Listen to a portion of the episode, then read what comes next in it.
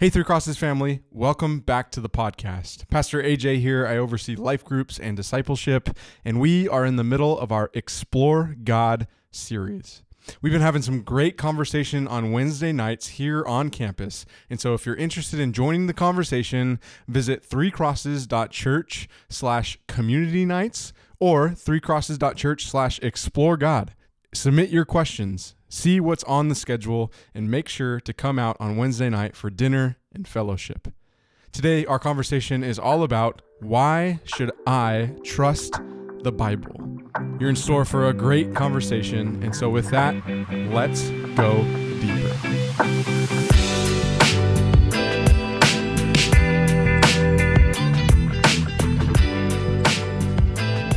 How you doing? We're so glad that you're here tonight. Hey, uh, by the way, I'm Ryan. Uh, this is our panelist tonight. We got uh, Pastor AJ Vanegas, who preached our sermon on Sunday. Hey, everybody. Wasn't it good on Sunday? Yeah. How many of you were here on Sunday? Don't worry, won't shame you if you weren't. Okay, so a lot of you heard it. You might have questions. Like I said, like it, whatever's stirring in you, I want to hear from you. And we also have Pastor Danny Strange. Uh, Danny and I, all three of us, we've all we've all been to seminary, yes. Yes. And uh, Yes. you know, this week uh, we've been reading all these this these books. AJ was talking a lot about this book by Gordon Lightfoot. Now I can't remember the title of it. How we got the Bible. How we got the Bible. And I was, you know, it's been. You might look at me and think you were just at seminary probably the other week. You just graduated probably. But are you 30 years old?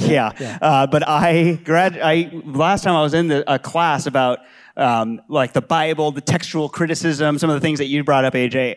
I mean, gosh, it was you know. Uh, it was like 15 or 16 years ago. So I was brushing up on this, and I and I was listening uh, when I was sitting in here on Sunday listening to you, AJ. I was just struck uh, with with just what we have that we have this this scriptures we have the bible we have this book that's been passed down faithfully and accurately over hundreds um, a couple thousand a few thousand years if you go back all the way to genesis the pentateuch and i was just struck with that but um, if you weren't if for those of us who weren't here or those who maybe you know, we know how it can be. The week's been going by, kids have been getting into trouble at school. We've forgotten everything you said. Can you give us a quick overview of what you, uh, what the Lord brought brought to you on Sunday? Sure. Yeah. Um, so I uh, I felt a burden, um, especially in this Explore God series. So kind of inside information for you guys that come to Wednesday night. Good for you. Um, I felt like this sermon was really important because a lot of the arguments in the future are probably going to come from the Bible. And a lot of times when you have conversations like we're having today, it's like, you can't bring me to the Bible if you haven't argued for the credibility of the Bible.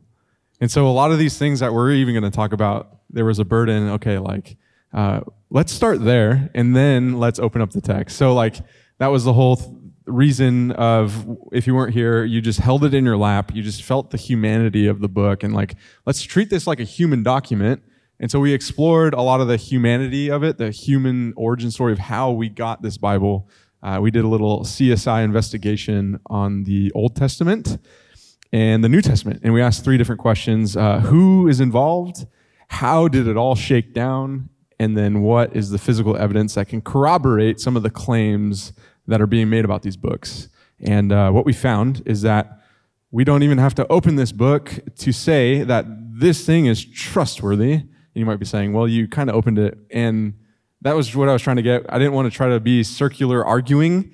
And so I was saying, okay, let's treat this like any other document. And one of the analogies that came to mind was uh, like, say you had the Declaration of Independence in front of you. Uh, it would be silly for us not to open it and look at the signatures and say, okay, this is why, um, or this is who was involved. In the same way, we're taking this ancient document, we're opening it, and we're looking for the signatures. And I don't think that's circular reasoning. Um, so, yeah, my hope is that from here on out, uh, we have the basis to be able to open the Bible and wrestle with some of its claims. Like, if this book is in fact trustworthy and we know the words have been handed down to us, what are the implications on its claims? And so that's where I was going for my aim. I'm certainly not the expert in a lot of this, so I brought my friends with me uh, that I was studying. I love Uh, how you say you're not the expert, but you have a pile of books. Yeah. You look they're like my the friends. expert. Yeah, they're my look like friends. the um, yeah, two great books. One, Scribes and Scriptures. He- He read the other one, so we're gonna have to cross pollinate here. Yeah. And then one of the ones I would recommend for anybody, uh, Why Should I Trust the Bible? Which was what the sermon was based on, and it's a really great tool if you're in a conversation with people. Um, yeah, and we'll post it on the uh, link in the description for the podcast. That's great. And one thing too, just about Explore God, the series is, you know, this is a series that we're partnering with a bunch of churches around the Bay. Everybody's going through it. Ours is longer Yes. than everybody else's series, uh, and that's because as AJ wrestled through, I, I sent over to AJ and said, "Hey, would you look at this series? I think this could be a good idea. What do you think at a curriculum and community nights level?" And he said, "I think it's good, but I think there are some real questions that skeptics ask." That we're not addressing in this series. And I feel like if we just hit these, whatever it was, eight topics, we're going to leave some. Uh, you didn't say some money on the table, but we're going to leave some uh, some forbidden fruit on fruit on the tree or something. Yeah. Uh, and so I've really appreciated AJ the way that you have thought really critically about the argument, even like what you said right now, that if we're about to start making claims about, well, this is who Jesus said that he was in the next few weeks, there's going to be skeptics out there thinking, well, I don't, I don't believe anything that says in here. So if I don't care what Jesus said he was, I don't trust the Bible. So Right. anyway, I appreciate the way that you put so much thought into how to craft these questions. I think it's a really good order. We just keep joking whenever we're talking about the preaching part of the series. It's almost like someone crafted this series for us on purpose. A scribe, perhaps. Yes. Uh, Your signature's at the bottom. I feel like it provoked for me when I heard this. It provoked all these these thoughts, and I don't know if it was questions, but it made me just kind of marvel at what God has done. So I kind of wanted to turn it. Hey, you don't have to say a word, but I also just want to, we do want to hear from you because it helps us craft some of our questions and some of what we want to talk about tonight. But if anyone would be so brave, could you share like anything that resonated with you or a question that kind of popped to the surface like man like or maybe maybe you can just even share it doesn't have to be a question it could be just sharing an encouragement like man i opened up my bible this week and it was different than the week before. What i learned on sunday kind of changed me and uh, shaped me in a different way. So you know what res- resonated with you from aj's message? What intrigued you impacted you or stirred up questions? Anyone got anything? Um, Pastor AJ, I have to um, check your message online Oh, because no I missed worries. it last It's very Sunday. good. It's very but good. I went to church and the book that was uh, read was Book of Sirah. Mm. And Oh, my yeah. question is, how did we get the 66 and not include the books that are being read in other churches? That's a Yeah. fantastic. Do we want to put that question up? I think we even have that. we may have Somebody had a else slide asked for that too. that was that question was not a plan Did you put it up there or no? The Uh, Apocrypha question? No i didn't include Oh, here's this one. How do we know we have the correct books that were considered, considered scripture? How do we know the original authors were doing accurate work? Is that kind of similar? Sure. Because Sirah is, that's Apocrypha, right? that is Yeah, I think it's Old Testament. Is that right? yeah, old testament apocrypha Yeah.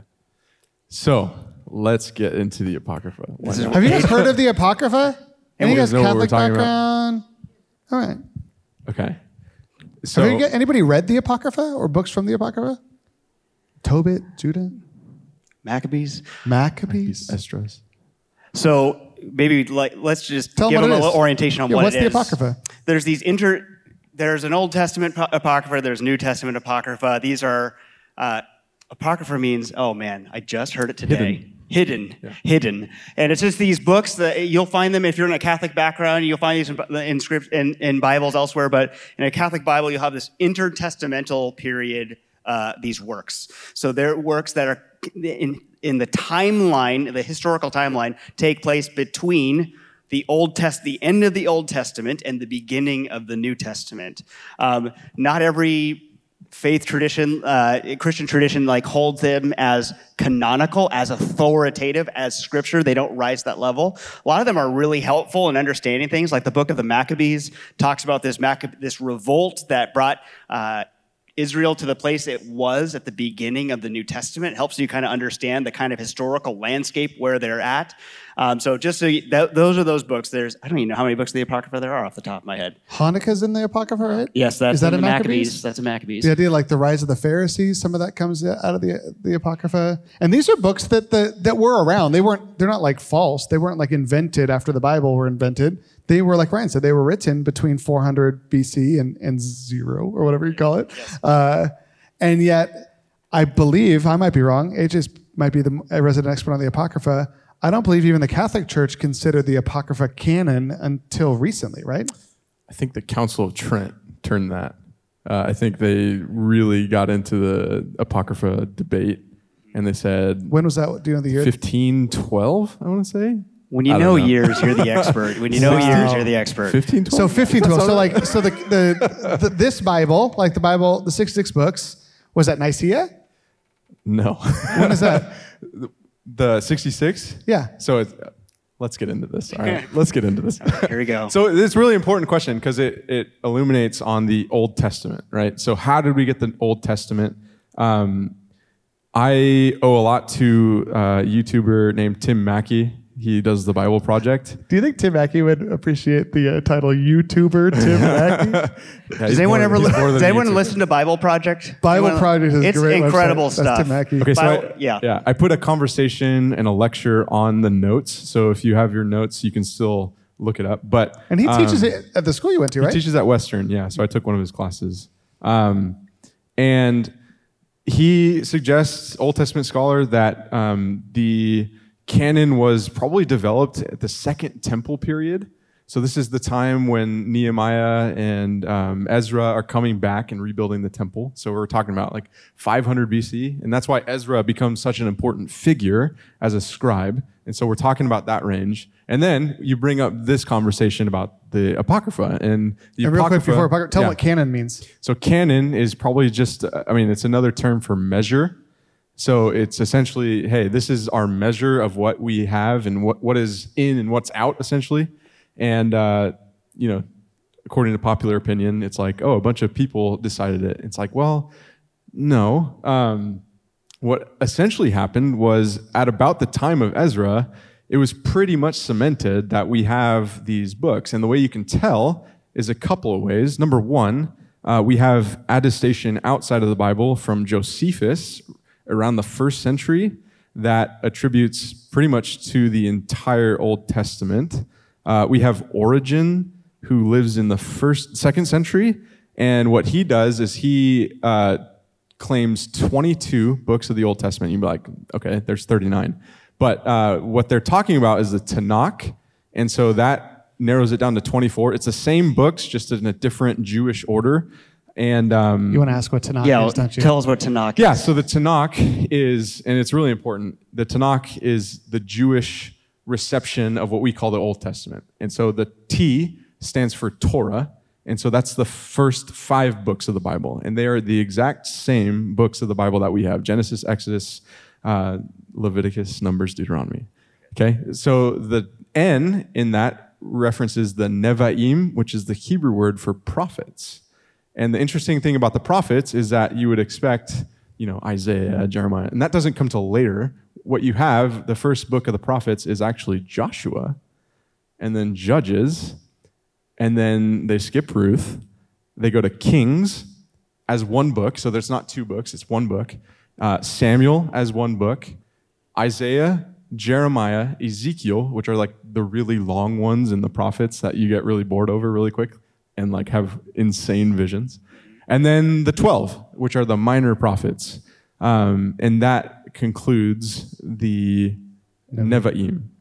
And it's really interesting because they include the first couple in there and then um, they skip over things like Ruth, but they put Ruth in what are called the Ketuvim, which is that last K. So you got T, N, and K, and you have the writings. And this is like the first one in most orders is the book of Psalms. Um, later, it follows, I think, Proverbs, Job, uh, Esther, Lamentations, Song of Songs. Um, you can help me out if I'm missing anything. A lot of those miscellaneous writings, and then it ends with Daniel, Ezra, Nehemiah, and the last book of the Hebrew Tanakh is First and Second Chronicles. Wow. Yeah. Very interesting. So if you've read First Kings and Second Kings and First Chronicles and Second Chronicles back to back, like we have it, you're like, what am I doing? I'm like reading the same exact thing. Yeah.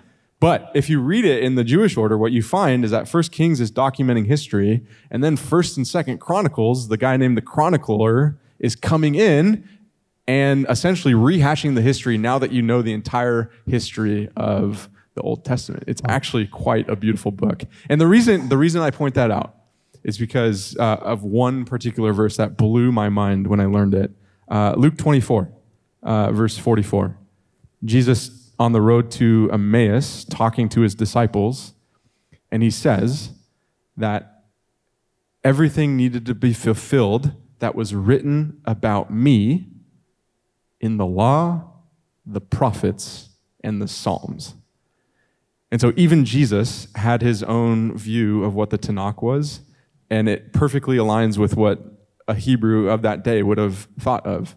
And so here's another interesting fact. Um, I think that in Timothy Paul Jones' book, he talks about the Apocrypha, the origins of it. And uh, you can trace it uh, uh, pretty closely to the um, development of the Septuagint. And so the Septuagint is the Greek There's translation. so much stuff. There's Sorry. so much stuff. There's all on. these names. so the Septuagint is another word for 70, and it's the Greek translation of the Old Testament. And so uh, around the year 200 BC, uh, that's when like things were spreading across the Mediterranean, and the, the language of the time was Greek. And so a lot of these Hebrews were, were scattered, and so they had incentive to translate the Bible into a language that people could understand. And so they took it and they translated it into Greek. Now, the interesting thing is that um, there was a essentially a war going on from like the north and the south. And if you're interested, you can read more about it in Daniel. But um, they were brought to the south under this uh, guy named Ptolemy. He's like the king of Egypt at the time. Um, and what this guy wanted to do, he was like a big nerd, and so he wanted to craft this library. And so he said, "Hey, bunch of Jews that are like homeless now, and like we have captivity over you. Uh, can you translate the Bible, the Old Testament, for me in Hebrew or in Greek? Sorry." And so that's what they did. But the thing is, they didn't have the same incentive that we might have. Like, this is we want to preserve like what key doctrines are in it, right? That as people of faith, we want to have key doctrines. Well, at the time, they were more historians at the time. It was more of like a renaissance. And so what happened is they said, hmm, there are some really cool books that describe the history that can like inform people. So, hey, why not? Let's include that. We don't really care about like doctrinal stuff. Let's just include as many books that can retell the history of Israel as possible. And what you end up with is the Septuagint. One last note. The Septuagint, the Greek translation of the Hebrew Bible, was the one in circulation in the first century. And so the Septuagint is the one that probably Jesus read, that probably all the disciples read. And what we find is that a lot of the disciples are quoting directly from the Septuagint in a large amount. Now, isn't it fascinating that if they had the Septuagint in their hands, it was full of the Apocrypha, that Jesus never mentions once any books of the Apocrypha? That the disciples hardly ever mention they refer to it as like a book in Jude, I think. It talks about like Enoch or Peter influence. does too, I think. Peter, yeah. Um, and it's just the comparison that's made is like, hey, if if this place were to go under, you would probably find a lot of Bibles, but you'd probably find a lot of like textbooks like this. It's just what our library composes of, right? Uh, in the same way, like they had their core doctrine and they were reading books just like this that were really helpful for them to understand what was going on at the time. And so they had to discern okay, which books are really helpful, which books make it in the canon. And then people like Josephus, Origen confirm hey, these are the books that were probably finalized around the 500 BC era. That's what I got. All right. So- can I give you okay, that's going to be that's a lot. Pop quiz. He just said words like Tanakh and Septuagint. What like do you, was that clear? So let me just give an overview. We look at this, um, which all that stuff is like incredible. Like this, for me, like it takes me back to school in a really positive, like in a really good way, and I like remember, like, oh my gosh, like I can't believe all this stuff. Um, what we see is that like we have this Old Testament canon, these books of the Old Testament, that the New Testament, its authors, Jesus, the apostles, they all attest to those books. I think they only don't quote like Esther. There's only like two or three books they don't directly quote Right. from. Every Jewish person considered at the time considered those books scripture. That's what they were. It was not an open discussion. It wasn't something that people were debating. It was a clo- it was a closed canon. It was done and over with. And so we can have confidence at the very least that that was what they believed and that they brought forward and over and over again it's attested to. And so when we see things like Cyril, those things are helpful and they give, can give us a flavor. They're not I don't want anyone to hear like don't read those. They're evil. They're they're not they're not uh, you know they're not help. They can be helpful. They can be informative. But we would not say that they rise to the level of Scripture. We wouldn't say that they're inerrant in the same way that we would talk about the scriptures that we have as being inerrant. They're not inspired by God. They're not the words of God. And so that's kind of one of those important distinctions um, that we have in kind of in, in kind of Protestant Christianity. Uh, that we don't hold those things as authoritative. Are they are they helpful? Yes. Are they can they be beneficial to kind of informing kind of the view you have and the historical like placement in Jewish thought at the time in that time? Like absolutely. Um, but they're just not rising to that same standard and level as Scripture. Any questions out of that? I mean, that was like I know some people were like taking notes. Some people were just you know looking wide eyed. I love it because there's some people who are like, I want to know this stuff. It's amazing. Yes. And other people who are like, I'm just glad I'm at a church that somebody knows this Yeah, stuff. yeah. Like somebody's got to know it. AJ, you know it. Yeah. Can I give you two random thoughts? Yeah. Or good thoughts on Septuagint or on the Apocrypha 2? Catholic versus Protestant Bible. You notice they're different because there's an Apocrypha in them. There's actually two two major places they're different. One, uh, the Old Testament in the Catholic Bible is slightly different than the Old Testament in this Bible, the Protestant Bible, um, in mostly really minor ways. And the primary reason is because our Bible in our church is a translation, an English translation of the Hebrew Old Testament. Yes. The Catholic Bible is an English translation of the Greek Old Testament, of the Septuagint. And the reason uh, is that the Catholic the Catholic Church would say, "Hey, well, that's the Bible that Jesus had. That's the Bible the apostles used. It's good enough for us. If it's good enough for Jesus and the apostles, it's good enough for us." And so, some of those Old Testament apocryphal books make it into the Catholic Bible because they use that Greek translation, that Septuagint. Um, the Protestant Church would say, "Well, we know the Bible was originally written in Hebrew, and so let's use what's called." You talked about the BHS W4 or whatever. Let's use the Masoretic text. Let's use the Hebrew Bible to create our English Bible. So we create um, our Bible from the Hebrew, where the Catholic Bible is from the Greek. The other reason that there's some different books of the Apocrypha, like Ryan said, uh, all these books, Maccabees and all that, they all existed before the Bible was closed. But like AJ mentioned, those books weren't added to the Catholic like Bible until the 16th century, which is 12, 1300 years right after the New Testament canon was closed. Um, and and part of that reason was they were there was a group of people called us, the Protestants, who were starting to like read the New Testament saying, salvation is actually by grace through faith, like not by works. Say, you know, Martin Luther and Calvin and those guys were reading the Romans and other parts of the New Testament saying, I think there's some things that are wrong that the Catholic Church is teaching. I don't think this is indulgences or purgatory or these different things. That's not in here. That's not right. And the Catholics uh, started to build some, some written down doctrine to oppose what these new Protestant teachers were teaching that they were seeing in the scriptures. And part of what they did was they said, hey, some of these books that we've been reading but haven't been part of the Bible, they reinforce these things that we're teaching. And so we're going to make them part of the Bible now. And so um, part of the reason that some of those, even the later books are in the Apocrypha in the Catholic Bible, is to say that we're wrong, right? Is to say, hey, hold on, guys. Like, there is some effort and some works required in salvation. Hey, come on, guys. Martin Luther is wrong. Let's read Sirach or let's read Maccabees or let's read Tobit. Um, and so some of it was, I wouldn't say like political pressure, but them trying to say, hey, let's not forget these books. Let's put them in there so everybody remembers like the Protestants are wrong, you know. And so there was a bit of a a bit of a fight in the 16th century. That's a different. Um, And I mean, I think it's good to call out too. Like this is one of the amazing things I read in this book, uh, Scribes and Scriptures. Definitely, uh, it's probably the most updated, like scholarly work on this.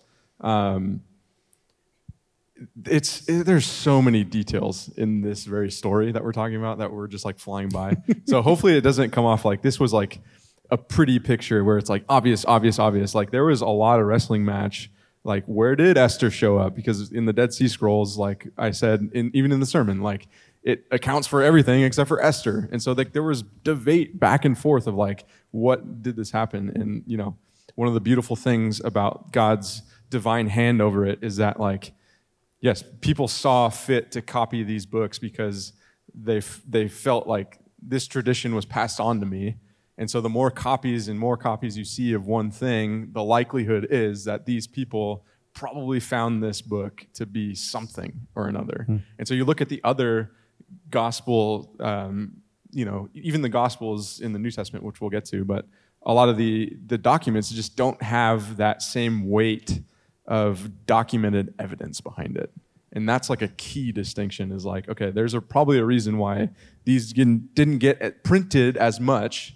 Um, the best way I can describe it is like, these are the books that went viral in, in this time. Yeah. Like these are the books that went viral. That's like the best way to explain it. Yeah. And uh, you know, with viral videos, it's like you never know who it's hopping to, but you know that it's hopping to somebody, and there's like a view counter, right?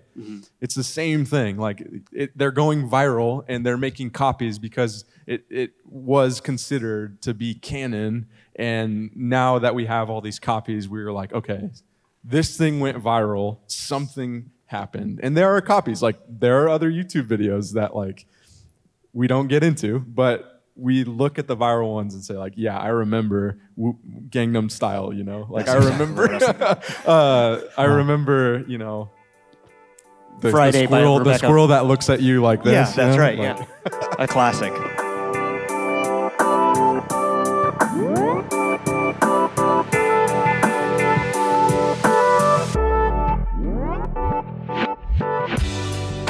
So we so we talked. I'm not trying to steal your uh, Yeah. steal your thunder here, but just to recap. So we talked about the Old Testament. That the Old Testament was written. You talked about it in your sermon. Scribes penning this down. We see the unity, the beauty of the Old Testament. We see that by the time of Jesus, it was pretty codified. This is what the 39 books of the Old Testament are: the law, the prophets, the writings, Psalms, all that. Um, and then we have the New Testament. And so, tell us a little bit about how the New Testament canon, like the 27 books of the New Testament, were considered those 27 books. When did that happen? How did it happen? Yeah. How did they decide what's in, what's not? How did they get the viral countdown going? let's get into the New Testament, shall we? Um, the great thing about the Old Testament is that it was a little bit more controlled. So the the Jewish practices were very disciplined. You know, as I brought out in that quote, the Jewish Talmud, all of this these regulations and making sure that like we're getting this right. And so there's a little bit more control factor. And then you hit the first century, and then, as you guys know, like Christianity spreads like wildfire across the, the Mediterranean world, right? And so take that viral analogy and like multiply it times 10. And that's what we're talking about.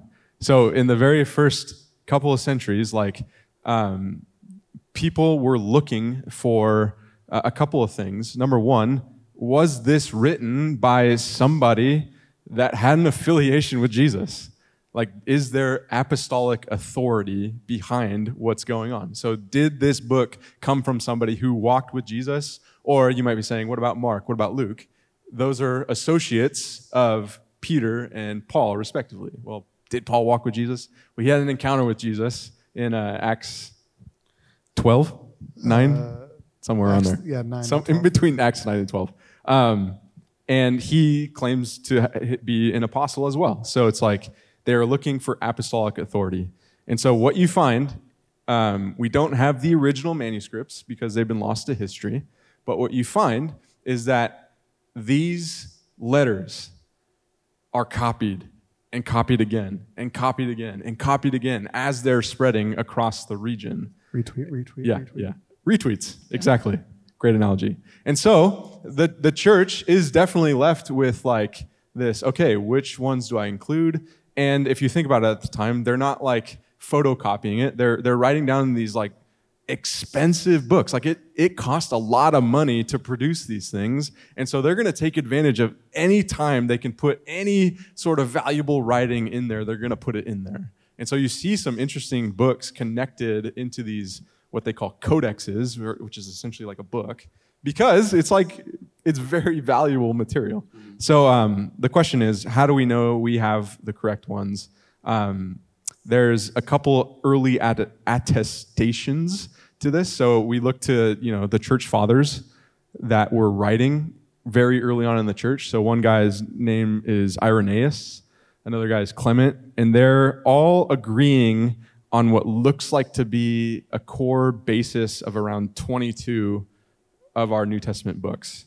Uh, the earliest ones that are closed being the Gospels, which is fascinating. Uh, there's a fragment called the Muratorian Fragment. It's like a very piece of document, and um, it gets really close to the 27 books of the New Testament.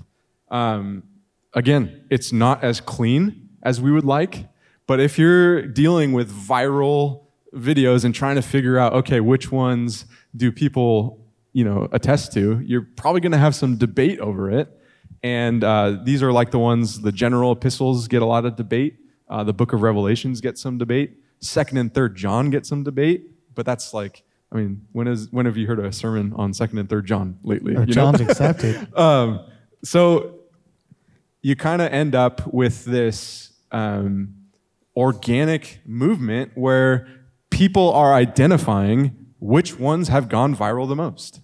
And so to say that we, as Christian elite people, were met at a council, the council I'm talking about is like the Council of Nicaea, which um, the prevailing narrative is that at the Council of Nicaea, led by Emperor Constantine, who just made Christianity the official religion, had a bunch of pastor like people decide okay, which books do we want? Which books do we not want? Like, a, like you have a little vote? Yeah, you have a little vote. That's just not the case. Like, what they're doing is identifying what the Lord is actually doing in this. And um, yeah, the big debate is the first list of all 27 comes from Athanasius, which happens after the Council of Nicaea, which is around 3, 360, 370. And so a lot of people are like, oh, well, it couldn't have been until then. But what Athanasius is doing, he's not even like arguing for the canon. He's just saying, like, he's realizing the reality of the situation. So a great example are um, some of the, the Gnostic go- Gospels, some of the New Testament Apocrypha. Um, you know, one example I heard in studying all this was like the Gospel of Thomas. Okay, so like the Gospel of Thomas, first, is probably written somewhere in the second century. So we're talking about maybe 100 years after Jesus. And so, remember that, what, just, Yeah, I remember you said this in your sermon, that, so the New Testament canon, the 27 books we have, uh, most of the books were written within 30 years to 50 Right. years of when Jesus uh, resurrected, up to the latest dating of books are probably what, early 90s, maybe, Right. like Revelation 92, 93. So, like, all of it happened in a really tight period of time.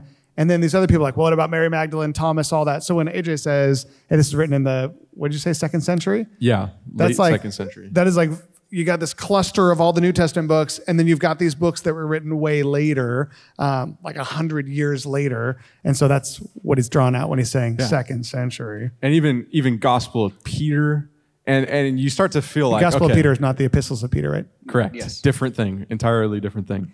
And what you realize is like, okay, perhaps somebody named this so that it could get airtime, you know? Perhaps somebody Yeah. used the name Peter, used the name uh, Thomas so that it could get airtime. But these books are written way past. And even in that Muratorian fragment, it comments on the Gospel of Peter as like, hey, if Peter wrote this, we're going to accept it. But there is no shot that Peter wrote this. And so it's denied and it's very it- it's as simple as that and and you know it becomes discretion just like any other book any other collection of book like we're going to go through different books and we're going to have to determine okay which one is probably you know beneficial so um, there's beneficial books like the didache like the teaching of the d- disciples like very beneficial didn't make in canon but we're still going to read it Uh, the Shepherd, I think, the Shepherd, Shepherd of Hermes. Hermes. Hermes, Another great book that was passed around, and in the Muratorian fragment, I think they talk about. Um, I, I think it's different, but um, they talk about there's benefit in reading the Shepherd, and so it's like not a, a book that we should shy away from. It, it, it can add value. It's just not scripture. And so we determine which books are going to help the faith and which books like are just way out there. You know, Yeah. I think the Gospel of Peter has some interesting quotes. I think remember? the uh, Gospel of Thomas, uh, young boy Jesus turns some bullies into birds. Yeah. So And the you should read that. It turns them into birds. Yeah, there's one where like he throws a rock and it turns into a bird and flies away. Yeah, and I think that another kid pushes him and it- he strikes him dead. So And I, I don't think- think young boy Jesus was striking people dead if you know the scriptures. So those one of those things too. You read some of these books and it's just they're so out there. They're so. I mean, hey, It's like there's Da Vinci Code level. Uh, yes. This is weird stuff. and it does not square with the it does not square with the narrative. I mean, Jesus did. We believe that Jesus did miracles. He did some incredible things, but he healed people. He didn't turn them into birds. He cast out demons. He didn't. You know. do- why is why is it that like when Jesus turns water into wine, we're like, yeah, that fits, and it like, but then he turns a person into a bird, we're like, not that though. Uh, I think it's because he was mad at them. So that's that's a kind of odd picture of who Jesus of of a Jesus, the Jesus that we know. And I think, I mean, too, like that's, I think the point you're trying to make is the 27 books we have in our New Testament. Yes. The we can hit again the criteria were okay, apostolic authorship, wide circulation, like internal consistency. Like this, this is true. And part of it is. Uh, you talk about going viral. Sometimes we think, oh, wh- whatever was funniest, people were sending along. That's not true. It's like these people were like scribbling down any piece of the truth they could get and passing it on to their friends in other churches because Yeah. it was so valuable. One of fun fact about the Bible is it's written in Greek, the New Testament. Um, it's written in a type of Greek called Koine Greek, which is opposed to like classical Greek, like uh, the Iliad and Homer. All the writings were written in. And when when the Bible was first, kind of Greek Bibles first started getting investigated, people were thinking like, what is this different type of Greek that doesn't match Greek antiquity? And at first they're like, oh, it must be this holy Greek like King James English, like it's whole, like it's above classical Greek, whatever. Like it must be this secret spiritual language. And then they started finding Koine Greek on other fragments on shopping lists, honeydew lists, and they realized, oh no, it's the opposite. Koine Greek, Koine means common. Koine Greek is just the language of the people, right? So you get this image that like after Jesus raises from the dead, the apostles' lives are shattered, and they start to write down these things. They're writing it down. These are untrained people, a lot of times fishermen and scribes that are writing these things down and passing it along, and it's spreading like wildfire fire because there's 500 witnesses because these apostles saw it with their own eyes. Um, and so these books that made it into the Bible were written by people who were there, who said, like Luke said, I just have to give you an orderly account. And one of my favorite facts about um, the historicity of like Luke and Acts is um, in one of the books, I think in the um, I don't have enough faith to be an Yeah. atheist book, they kind of walk through all of Luke's gospel and say, let me tell you how we know Luke wrote Luke because there are like 97 details in Luke and Acts that you had to be there to know. Nobody knew this until archaeological evidence discovered it hundreds or thousands of years later. He knew the name of port cities. He knew the slang terms for things. He knew inscriptions that were on walls that archaeologists didn't find. To, like, so if this was just made up in like 400 AD or something, no one could have made up all these details. This was written by someone who was there. Um, and so these these men and uh, who wrote all these New Testaments these people get these glimpses, they pass them along, and we see these things are circulated because people are so hungry for the truth of the gospel because the resurrection of Jesus changed everything. One more, I'll be really quick. Because uh, one of the more compelling arguments I, and funny ones that you might appreciate is like, if you're going to invent a gospel, you're not choosing Mark and Luke. Right. You're choosing like Peter. Yeah. You're choosing the gospel. The of big- the James. hitters. You're choosing the big hitters. Jesus, brother James. let You're me not. tell you, You're yeah. not choosing Matthew. You're not choosing. You know. Um, why am I blanking? You're not choosing John. You're, Yeah. you're choosing like the big hitters, and I think that's like Yeah. pretty fascinating. And if you're writing a gospel and you are Peter, you're not talking about how you're running away naked. You're not ta- like there's all this stuff in the gospels. You're like, if this was propaganda, you should have kept that part out. Man. Yeah. Well, and I was thinking the human document. You brought up something earlier too that I remember when I learned this in school. You know, I had this assumption. We talked about AJ talked about the manuscripts, the original manuscripts. Those are called the autographs. So that's like the book that John wrote with his hand, or Mark wrote, or Luke wrote. And you said, and you know, you told us that we don't have those. are totally lost to history. I don't know about you, but when I first, I remember when I first learned that in one of my in my Bible class at, in college. I just it it made sense, but it also kind of like startled me a little bit. Like, whoa, we don't. There's no original copy anywhere.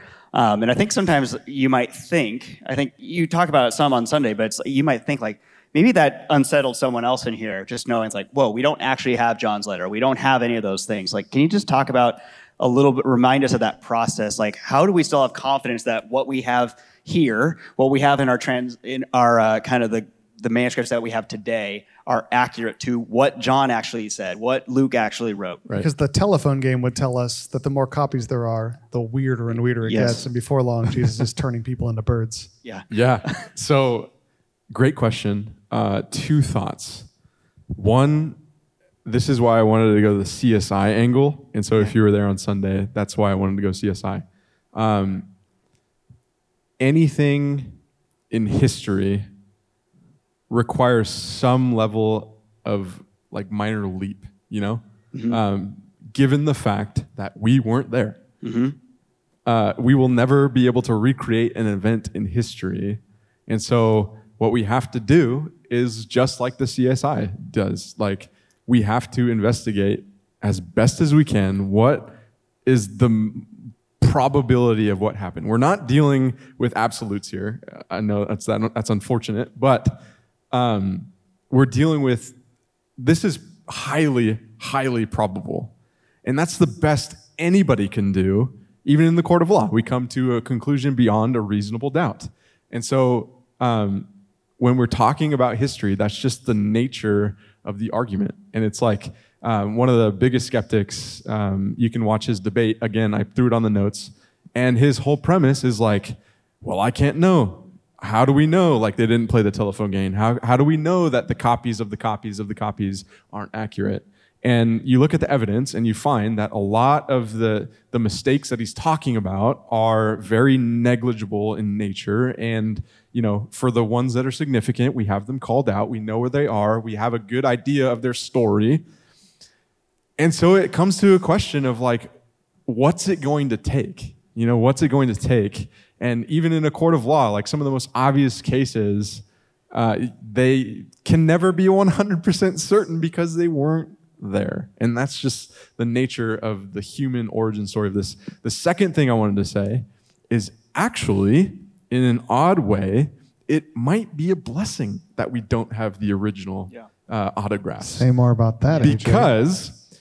if we did, oh, I see where we might begin to speculate who found it, who maybe tweaked things, and if they did tweak things, now we're like left to the whims of whoever discovered this. In a weird way, we have all these attestations of what was in it, and I think the argument of all of these collections together mm. might actually be stronger than one single document. And like that applies to other religions as well. Yeah. It's like if we're dealing with this one single thing, how can we trust the person who wrote it? How can we trust the person it was given to? How can we trust that they didn't like tweak things, but like the fact that we have this wide attestation that is like eerily close in nature, I feel like strengthens our argument. And so, um, hmm. yeah. Um, well, just one last thing that like was so compelling to me before we get to this next question.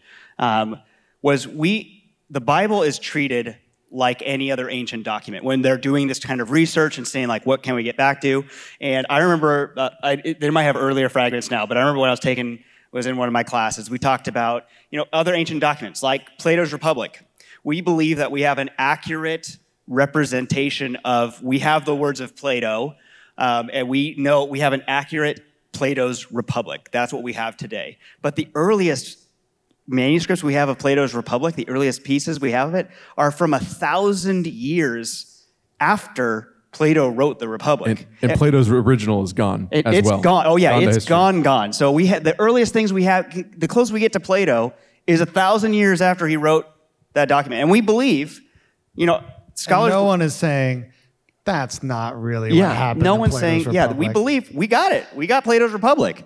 So we've got pieces. I, I've asked you this like 10 times because I can't remember, but it's like, I think that there's that fragment of John P51, P52. P52. It's like as early as 90 AD, 60 years, some 60 years after Jesus dies. So, in, you know, maybe a de- couple decades after Paul wrote. That's the earliest one we have. We're so close. It's unbelievable. Yeah. And the amount, like the volume of documents is And let's remember too, like if if I wrote a document today, some of you had, you know, some of you were alive 60 years ago. So what was 60 years ago? Was it 2020? oh, man, 1960? 1960. 1969. So like 1962, three. If if I like wrote something today and I just said, hey, like you know, this unfortunate thing happened in a Dallas motorcade, and JFK was assassinated. But the beautiful news is that three days later he rose from the dead, and he appeared to 500 people. And, and I started talking about like, and then John F. Kennedy, like he, he then he ascended into heaven, and all these people saw it there would be so many people who were alive in 1963 who'd be like, that absolutely did not happen. Like, I was there, right? But with the Bible, it's interesting. Like, they're writing these writings less time than that in a lot of these writings after Jesus rose from the dead. And there's no one saying that didn't happen. Like, they're saying, listen, this happened. We all saw it. Now we're circulating it. People are passing around. And we don't have evidence of people in the first, second century saying, come on, I was in Jerusalem. I would have heard about that. There's no way this, you know. Um, so it's just interesting. I feel like we couldn't pull that off today. And I don't, you know, but they pulled it off then. Maybe it happened.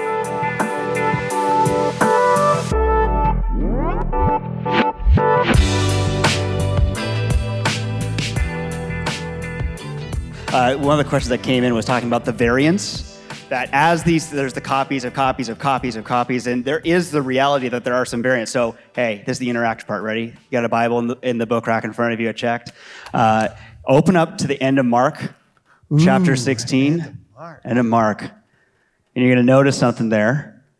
So, this is one of those variants. It's a variant. So if you look uh, after verse 8, this should be in all these Bibles, the rest of it from 9 to 20 is in italics. This is Jesus' resurrection. And it- there's probably a note in them, I don't know if it's in every single one of our, our book rack Bibles, but it says the earliest manuscripts and some other ancient witnesses do not have verses 9 through 20. So yeah, eh, with this question, it speaks to this question. Let's talk about that 1% of variance that might make significant difference in our text. What are some of the questionable ones you saw in your study? What would you like to bring out? And yeah, look at this one. I mean, this, how, this is how the Gospel of Mark ends. Trembling and bewildered, the women went out and fled from the tomb. They said nothing to anyone because they were afraid. Just running. Lots of running in Mark, I, point, I realized today. There's a lot of There's a lot of running away. So I got I got a couple of things to say about this. Uh, I think three things, if I can summarize. You can my own have three thoughts. things. um, I forgot the first one, but that's okay. you have two left. You have two. I have two left. Okay, so there are a lot of texts like this that there's still debate, and that's okay. Uh, Mark 16 is one of them, and here is the reason why. Um, for yes, and this was the first part, um, there's a quote that I ran across that said um, that even if we didn't have the manuscripts, we might get close to replicating the entire New Testament based on what the church fathers said alone. Wow. So the church fathers were commenting all the time on the, the text that they believed was scripture. And so you have, you're able to study what did Irenaeus say? What did uh, Justin Martyr say? What did Origen say?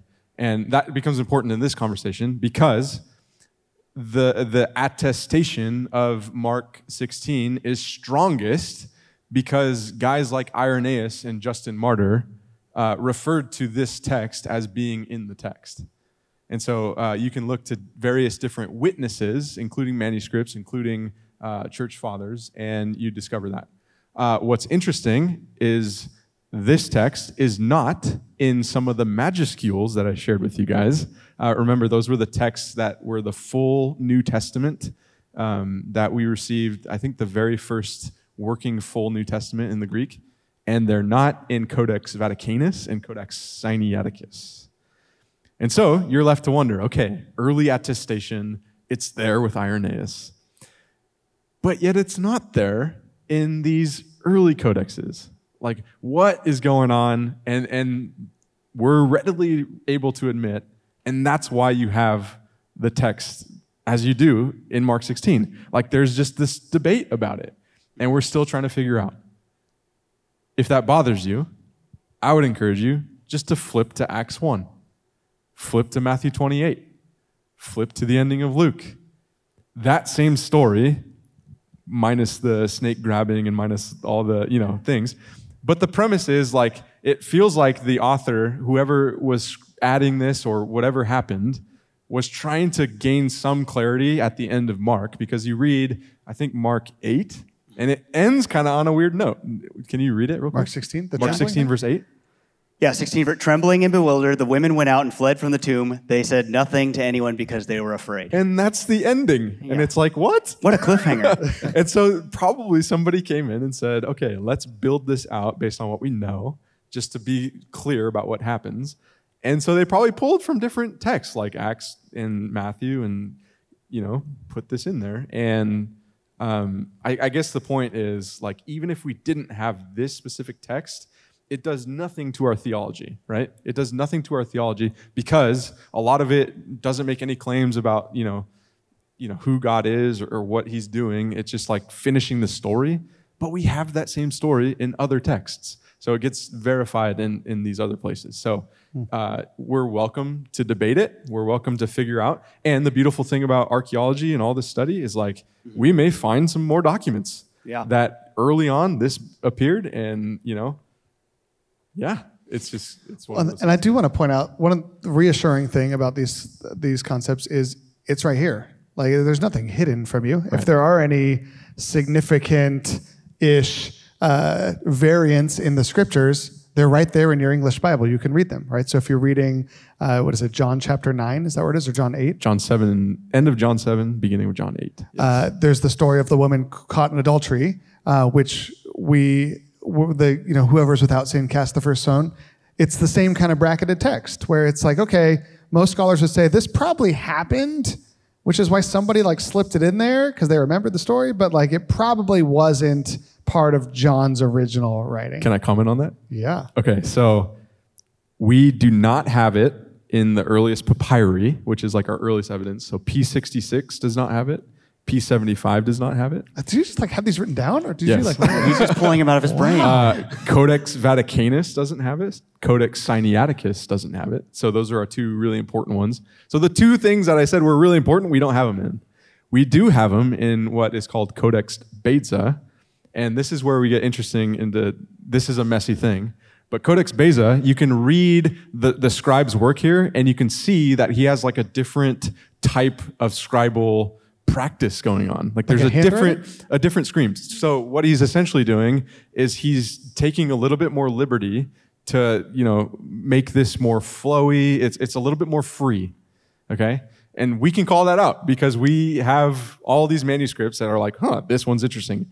And so John seven, this little ending here appears in Codex Beza, and so we weigh the evidence do we trust that this Codex Beza, which we already know is like flo- free flowing, or do we trust the earliest manuscripts? Do we trust the earliest attestation, the earliest witnesses? And what we did not do, and it wasn't we, but what we did not do was like take that and put it in the shredder and pretend like we never saw it. Right. What we did do is put it in the English Bible and say, well, hey, we want full disclosure. This showed up somewhere. Maybe it's in the Bible. I had a seminary professor who said, I don't want to burst your bubble, but there's a greater chance that the snake handling thing was in the Bible than the woman caught in adultery was in the Bible. Right. Uh, but both were not both were not part of the earliest manuscripts. Can we talk about the King James Bible real quick? Sure. Should we go uh, to, do you want to do the, the English Bible one? Yeah. Or in that regard? Oh, sure. I was It- thinking more it's in kind terms of of the related. variants. Oh, yeah. It's kind of related. Oh, oh, I see Yeah. what you're saying. So, what, are you guys familiar with the King James version of the Bible or the New King James version of the Bible? So, the we talked about Catholic Bible, Protestant Bible. Um, there's a ton of English translations of the New Testament of the Bible, of the New, Greek New Testament. Um, but there are two major types. There's the King James and New King James, and then there's like all the rest Yeah, of them. yeah. All the rest of them. Everything else. Um, and the big difference is what set of manuscripts that English translation was based on.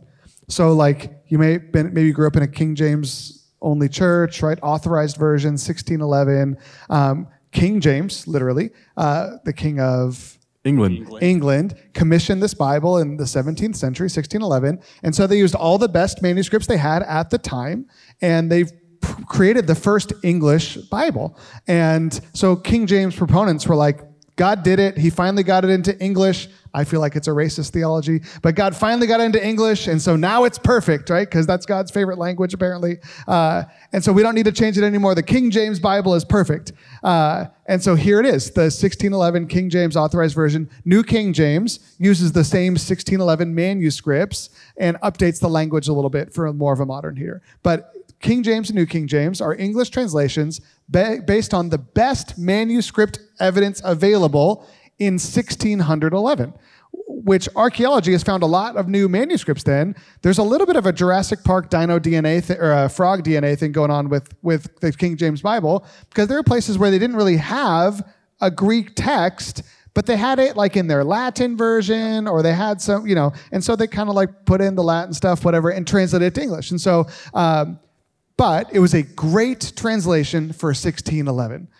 Since 1611, more of these papyri have been found, more of these older manuscripts have been found, more evidence has been found. And so any Bible that comes out today that's not King James or New King James is not based on the 1611 Textus Receptus, is what it's called, but it's based on the conglomeration of the best manuscripts available at the time. So, what churches like ours would say about our Bible is the more manuscript evidence we find, the better, because we can kind of build these stories and figure out, okay, why does this happen? Um, if you research like King James only stuff, a lot of the argument is that we're going liberal because there's some stuff in the King James Bible that like extols Jesus as God that in the our Bible says, okay, probably didn't say that, that was added later, right? And so I can't think of an example. That'd probably be important for me to think of an example. And so what the argument is with the King James folks is they'll say, look, this passage explicitly says Jesus is God. This passage explicitly Yeah. Jesus says That's this. First John five seven. What does it say? It uh, it's a textual variant, and it talks about explicitly the Trinity. Oh yeah, yeah, yeah. Yeah. Like the three that testify in heaven. one? Yes, yes. Yeah. Okay. First Let's John read five it. seven. Let's read it in your Bible. It's a beautiful Bible. Is this uh, King James? No, Okay. First Peter. They might have it called Peter, out First John five there. seven. They do. Yep. So First John 5 7 says this For there are three that testify the Spirit, the water, and the blood, and the three are in agreement. Um, and then if you look on the bottom, it says late manuscripts of the Vulgate, which is the Latin translation of the Bible that was available in 1611, testify in heaven, the Father, the Word, and the Holy Spirit, and these three are one. And there are three that testify on earth. Um, and then it says not found in any Greek manuscript before the 14th century. Right? And so people who are writing the English Bible today say, okay, probably what happened is some scribe in the 14th, 15th century came on 1 John 5 and started geeking out and saying, like, that sounds like the Trinity. And I'm going to like, and there are three that testify in heaven, and they write the Father, the Son, and the Holy Spirit. Um, and so now we have these older manuscripts. We're like, wait, somebody added that later. And so we say that doesn't belong, and we change it. Um, and so that's one of those textual variants where this came way later, 14 centuries later. Somebody added something and tried to slip it into the Bible, and then the Bible translator's like, eh, doesn't belong. So, and, and then what we're saying though, the follow up to that, I'm sure some people are asking, like, so does that mean anything? You've said that, but does the Bible still teach us? Are we still like fighting in here? Do we have a doctrine of the Trinity even with the oldest manuscripts? Do we have a divinity of Jesus in these early, in the earliest manuscripts in the Bible that we have today? I mean, I think that might be the question people are. No, and then, then that's the beautiful thing is the answer is absolutely yes, right? So if you read, you know, if you all you had was the Bible we have in church every week and you read it, you would find out that Jesus claimed to be God. You'd find out that he rose from the dead. You'd find out about the Trinity. All of these things that were added centuries later and then realized those don't belong there. We're only reinforcing doctrines that the Bible has already asserted. Um, and so, even if you read the King James only kind of propaganda about they're trying to take the deity of Christ out of the Bible, you can't. Because from the earliest 30, 40, 50 years after Jesus ascended and the Bible was first written, they're already claiming the resurrection, claiming the incarnation, claiming the deity of Christ, claiming the Trinity, claiming all these things. And so all of those later editions um, are, so there, we had, part of what we do as we create an English Bible is we can tell the story of how these things showed up. So if something shows up, my, my favorite textual, do you know my favorite textual variant? yes. prayer and fasting. That's right. My favorite textual varianting is the there's one when Jesus casts out a demon, the disciples can't, and he goes to the disciples and says, "This kind can only come out through prayer." And then it says on the bottom, some later manuscripts say, "and fasting." And I had a uh, in the class that I took on this concept in seminary, my professor said, You can imagine there was some scribe in the sixth century or eighth century, whatever it was, who loved fasting, and he's writing it down. He's like, This kind only comes out by prayer. And he's like, And fasting. so every time I read that, I hear my professor saying, And fasting, which, hey, prayer and fasting is great, but let's be honest, in the original manuscript, it just said prayer. But we learn about fasting in other places in the Bible, even though that one doesn't belong. Well, that takes us to this kind of part, this this last question that we had online. We, we can open it up uh, if we have time at the end. But we, I get this all the time. I'm sure you guys do too. Just people asking, like, okay, we know most of us are not Greek scholars, can't read Koine Greek, can't read Hebrew or the one chapter of Aramaic in Daniel. Like, what's the best English Bible? Ooh. How do I pick a good Bible? What's the right one? What's going to get me closest to the truth? You already heard me say it's not the King James yeah. version. Wow. Danny says not the King wow. James. A lot of people try to fight about English Bible translations. And I think it's a little bit silly. Because every type of translation, at least the good ones, but every type of translation that, that we might talk about has its merits. And so, so some people are all about literal translations. So there's a spectrum, right? Have you guys, has anyone ever is anyone unfamiliar with English? That There are a variety of English translations of the Bible, right? So this one right here, it says on here the New NIV. International Version. Um, and this is the New International Version from it's the newest. 2011? 2011, I believe. Mm-hmm. 2011. In the seat rack in front of you, you might see a New International Version 2011. You might also look at the copyright page and realize it's a New International Version from 1984. And those are slightly different uh, because it was a full overhaul of the English, of translation of the Greek New Testament in 2011 by the New International Version um, that commissioned it. We've got the English Standard Version. We've got the New International Bible. We've or New International Bible, New American Standard Bible. Bible. We've got the uh, English or Living Bible. We've got the Holman Christian Standard Bible. We've got all of these different English translations, and all of these translations, besides the King James and the New King James, are English-speaking scholars, right? And we're just talking about English, right? We have the Nueva Versión Internacional, which is the NIV in Spanish. or English translators going to the same Greek manuscripts and saying, okay, how do I take what I'm seeing on Greek in this page and turn it into English? But the difficult thing about that is that language is not, what am I going to say, Nancy? Precise, and it's not math. Language is language, right? Which you learn if you ever learn a foreign language, right? If you want to, like, yeah. yes. So, uh, if you read if you read a modern translation of like uh, the Iliad or the Odyssey, some classical Greek literature, most likely it's like a a paraphrase thought for thought kind of translation because what this author is trying to do is retain some of the beauty and the imagery of language and bring it over into English. But if you read Homer, this is a different topic, but if you read Homer, Homer will talk about how the always talks about how the the ocean is red or the sky is red. But if you read it in the English, a lot of times they'll say blue because they're like, no one's going to have any idea what he's talking about when he says right? Because it's that's not what he means, right? He's talking. He's not trying to make a claim that there's blood in the sky.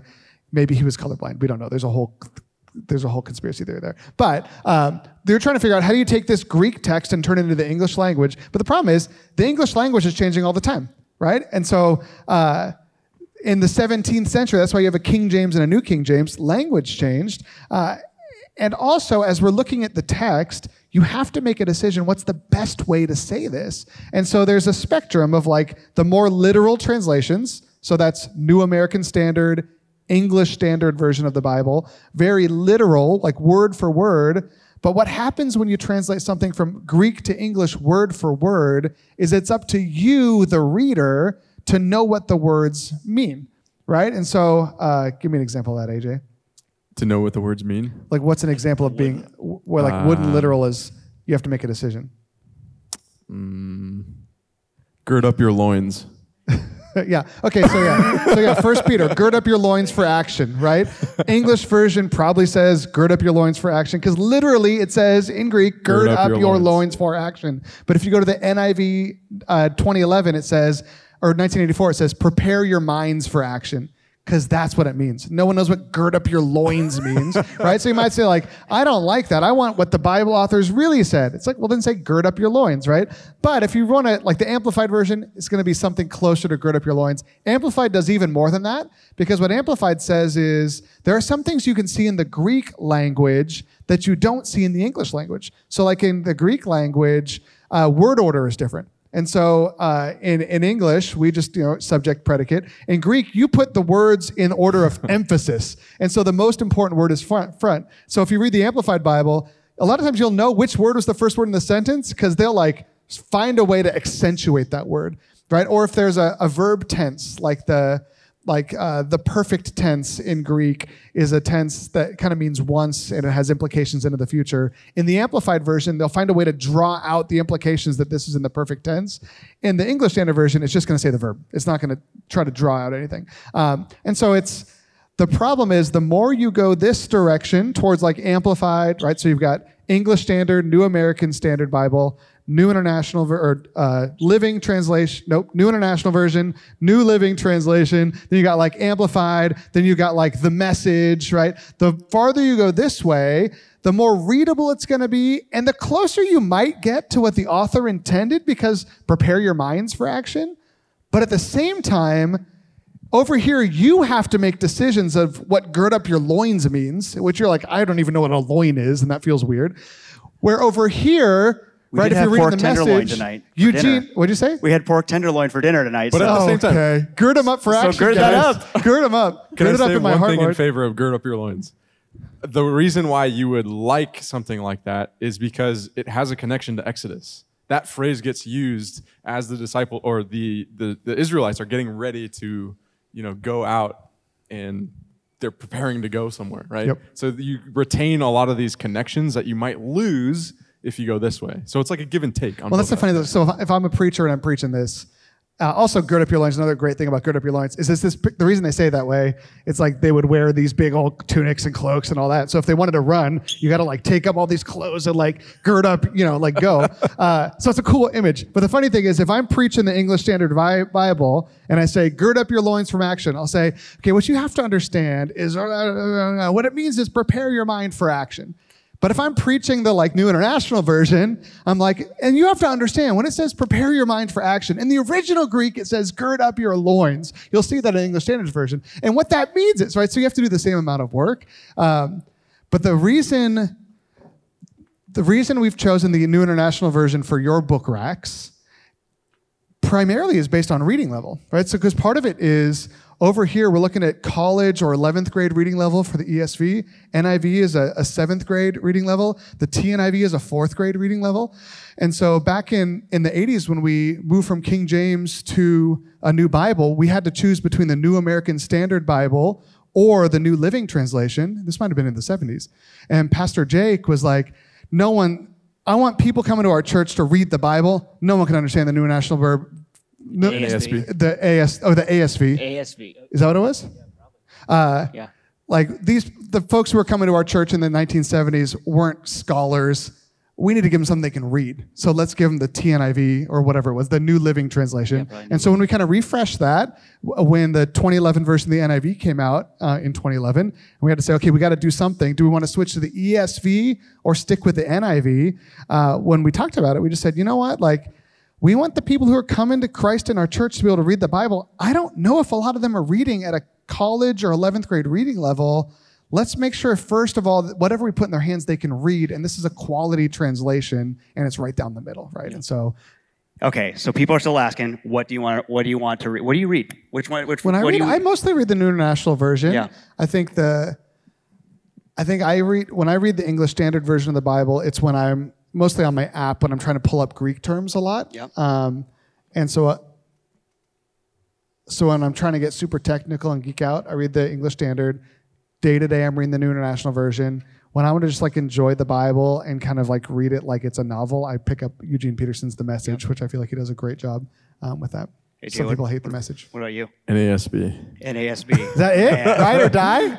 I mean, I just love the scriptures and how they can allude to each other. Yeah. And I feel like I don't want to miss that. I guess that's the season of life I'm in. Mm-hmm. And what, I mean, what the digital age has done tremendously is made it possible so that you can read one passage in six different ways at the same time. Yeah. And so there's a lot of good resources. I'd encourage you guys to check out the Net Bible. I think is Dell, online. you're talking about the Dallas Seminary Bible? Uh, yeah, because you can you can pull up those different like Translate. translations and you Yeah. put them side to side. Yes. and see like how are these people translating. So, And I think part of for you, for y'all, like when you're thinking about what what Bible you're going to read and what translation you're going to pick, really like we would make that. Re- don't feel pressured, like oh gosh, you know, I got to prove that I can read at 11th grade level, so I better pick the ESV or Pastor AJ.